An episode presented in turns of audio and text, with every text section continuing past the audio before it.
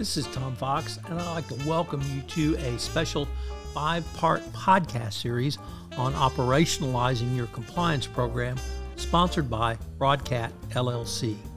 Over this series, I visit with Jennifer May, Director of Compliance Advisory, Taylor Edwards, Director of Sales, Xenia Perky, Design Manager, Alex Klingelberger, Chief Executive Officer, and JC Dempsey, Director of Customer Success. We consider a variety of ways to more fully operationalize your compliance regime, including the design and effectiveness of your communications, why the operationalization of compliance is a team sport, why simply data is not the answer, and how to avoid being overwhelmed. First, a quick word about our sponsor, the Broadcat.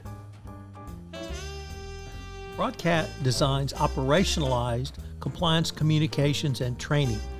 Imagine guidance for your managers on when an employee comes to them with a concern condensed into a customizable one pager, or a checklist for approvers so they can know what red flags to look for in expense reports and invoices. Broadcat has been called a behavioral compliance best practice by the Temple Law Review. So check out Broadcat at thebroadcat.com. In this concluding part five, Taylor Edwards joins me to answer the question Are you overwhelmed yet?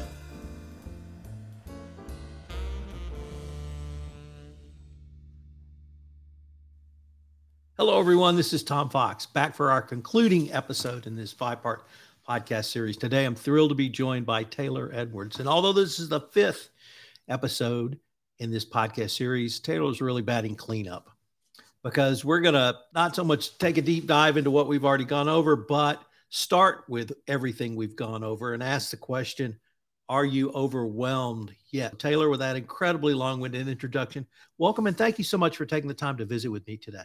Yeah, thank you for having me. I'm happy to be here.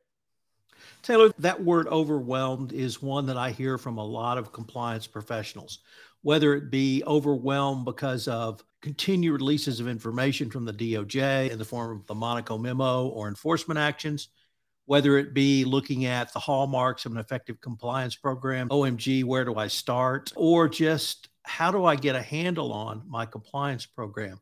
How do you help a client or customer of the Broadcat really think through that question of are you overwhelmed?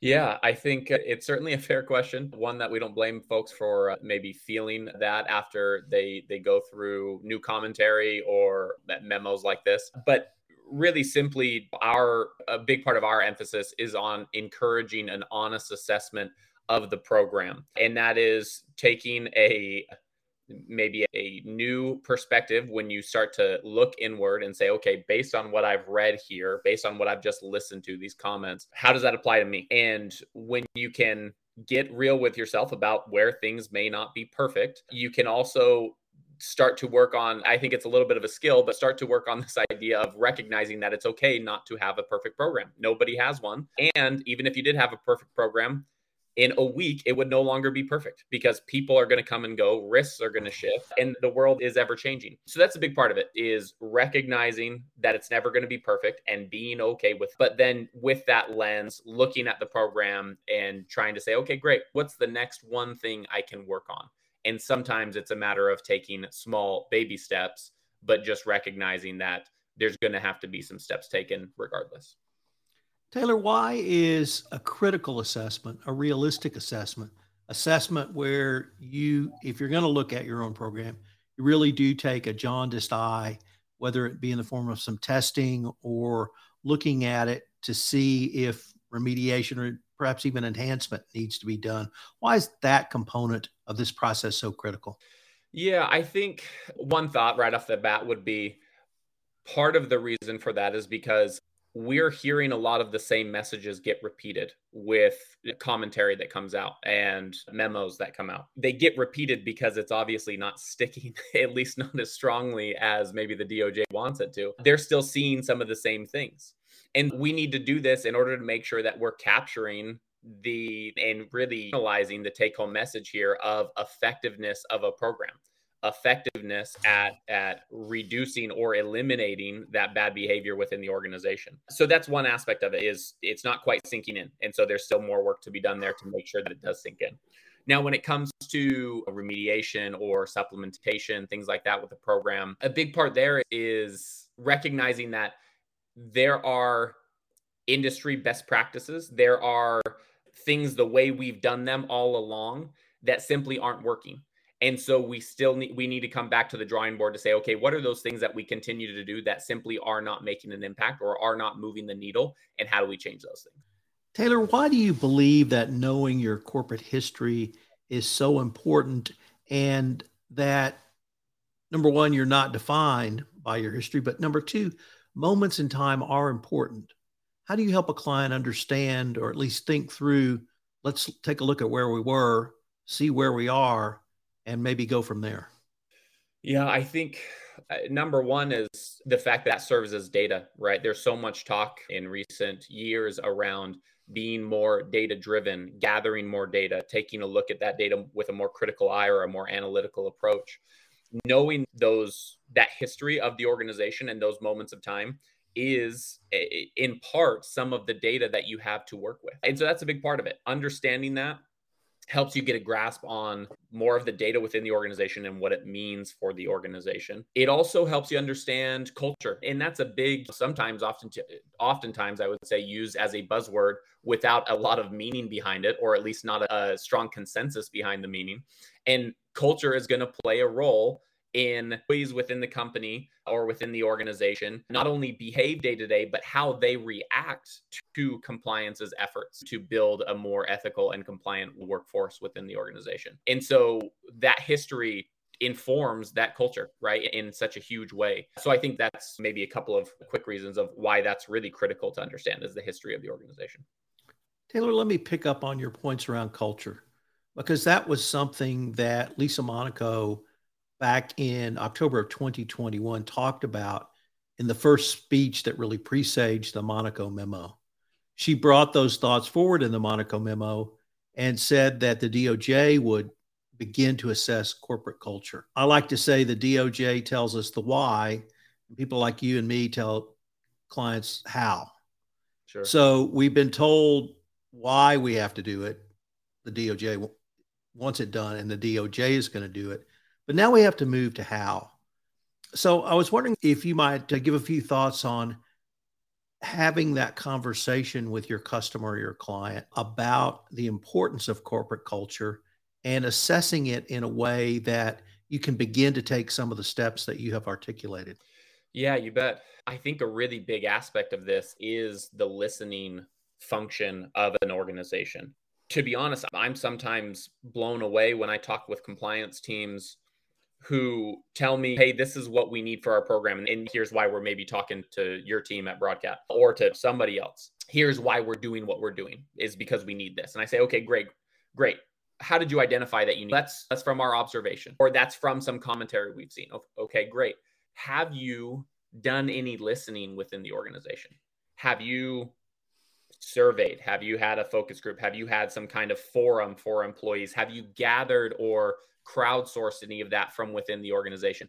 Frequently, the answer is no. Frequently, it's based off of their own observations from within the legal and or compliance department or team of the company that's a small bubble, particularly at a lot of these organizations that we work with that'll be many thousands, if not tens of thousands, or in some cases, hundreds of thousands of employees. If you want to, if you recognize the need to understand and to work within the landscape of your company culture, then you've also got to accept the fact that you've got to do a better job of getting out into the business and understanding what that culture looks like outside of legal and compliance. And so listening plays a huge role here that a lot of groups may not previously be, be doing all that much.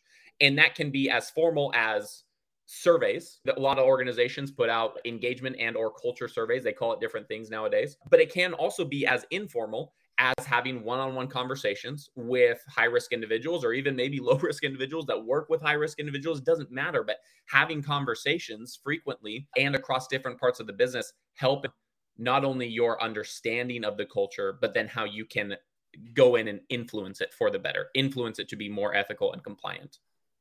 Let me see if I could put that another way because I write and talk a lot about the soft skills a CEO needs, and listening is either 1A or 1B. Yeah. What I heard you say is it's not simply the CCO, it's the compliance function. And I'd never heard it put in the way you did, which is compliance needs to listen. Is that a fair assessment of, of what you just told us? Yeah, it certainly is. It, and I'd offer even a little bit more context to say before I joined Broadcat, my my role was working with typically large organizations in building employee experience programs, right? And so that involved listening at a variety of levels throughout the organization and from a variety of, of points to gather the data from. And I've just, frankly, I've never seen an organization that did too much listening or too much request for give us feedback. And yeah, it's certainly not just the CO, it's the compliance function itself. And I also think that it has to go beyond the helpline function. That has a very specific oftentimes that is understood in a very specific way by employees and so some of the feedback that you can get will be constrained to a narrow context and you can get additional feedback and understanding about the culture of the organization and the state of the organization by having conversations or doing listening outside of the context of the helpline where someone proactively brings something to you sometimes anonymously. Taylor in the 2020 update to the evaluation of corporate compliance programs the department of justice told us that risk assessments need to be done when your risks change. And at that date it was easy for everyone because we were in the midst of the nationwide shutdown and some sort of return to work during the pandemic. But it w- wasn't simply assess your risks. Certainly was put a risk management strategy in place. But then it was to test that strategy through monitoring and improve that strategy on a continuous improvement basis. And I know that sounds like it's part of this overwhelming, but my sense is that what the department wants you to do is break it down into small chunks, test those chunks, and then remediate or improve or move on to the next risk as appropriate. So, do you see? We started off by talking about maybe thinking about smaller pieces, and maybe we could conclude with your thoughts on what you see the department wants and how to really think listing the risk or risk ranking and then trying to move through those risks to remediate or manage those risks as appropriate as a strategy to keep from being overwhelmed? Yeah, that's a really great question. And it's actually, my mind is going to a couple of different places here on some items we've touched on that might help to pull it together. And so I think the most critical point that I bring up here is that part of the reason this can feel overwhelming and part of the reason why it's important to do this in small chunks and part of the reason why the DOJ has to keep talking about this is because I think a lot of groups, understandably, but a lot of groups have gotten mixed up in what outcomes they're trying to drive. And I'll use, I think this applies compliance broadly, but I'll use a training example because Broadcat tends to operate pretty heavily in this training and communication space. And that is sometimes groups get really focused on completion rates what completion rate did we get for our training this year? Frankly, the DOJ doesn't care what your completion rate is. What they care about is whether someone did something wrong, right? And training is a tool to help people not do the wrong things. And sometimes we look at these wrong outcomes and we get too heavily focused on it. So if your if your focus is on 100% completion rate, if that's the outcome you're trying to achieve, then your focus will be on a LMS tool that allows you to easily assign modules to 100% of your workforce and get it tracked that it was done. If the outcome that you're really focused on is compliance, good behavior, making sure that laws and regulations do not get breached, then your focus will be how do I influence behavior as opposed to having 100% completion rate. And so then if that's your focus is the behavioral element, then you start to do these other things that currently seem overwhelming for a lot of groups like monitoring right? Monitoring seems overwhelming for a lot of groups and it typically gets underinvested in, in my experience. But once again, if your focus is on the prevention aspect, then you're going to be heavily focused on let's go out there and see what people are doing wrong currently so that we can so that we can uh, address it and stop it and it can be done on a risk by risk basis and it can be done on a task by task basis or a process by process basis where you peel back the onions of the organization the layers of the onion i should say of the organization to say here is a potential pitfall in our current process. Here's a potential weak point where we might be relying too heavily on individual judgment or not using our controls and our systems properly. And so let's dig into that. Let's see how often that's happening over the last quarter where something might have passed this process that shouldn't have. And then let's tighten it up. And so then you start to focus less on the completion rates and less on the, they're oftentimes called vanity metrics. And you start to focus more on the end result that ends up informing whether you do have to sit across the table from the prosecutor or not. And so I think that's maybe the most simple takeaway that I would take from a couple of these different points that ties to this last question, which is the idea of making sure we're focused on the right outcomes and making sure that we're focused on the right metrics before we make changes. If we get really narrow down to what we're what outcome we're trying to achieve, then it gets a lot easier and more manageable to take the bite-sized steps and implement the guidance that we're getting pretty consistently from the DOJ. Taylor, unfortunately, we are near the end of our time for this episode, but I wanted to thank our listeners who've joined us for this special five part series. But before we leave, if listeners wanted more information on any of the topics you've touched on, what would be the best place for them? Yeah, probably doesn't come as a surprise. The best place would likely be our website. That is thebroadcat.com. Obviously, you can get a hold of us there and read more. We've got a robust library of resources and blog posts and things like that that folks can can refer to. And so that's going to be the best place to reach us. Taylor, wanted to thank you again for taking the time to visit with me, and I look forward to continuing this conversation with you. You too. Thanks, Tom. This is Tom Fox again. Hope you'd enjoyed this episode in our special five part podcast series with the Broadcat on operationalizing compliance. The Broadcat is one of the most innovative compliance product and service providers that I know of in the compliance space. They have been way ahead of the game in visualization and other strategy and tactics that are not normally used to help uh, influence behavior and compliance. So I hope you will check them out. Once again, their website is thebroadcat.com.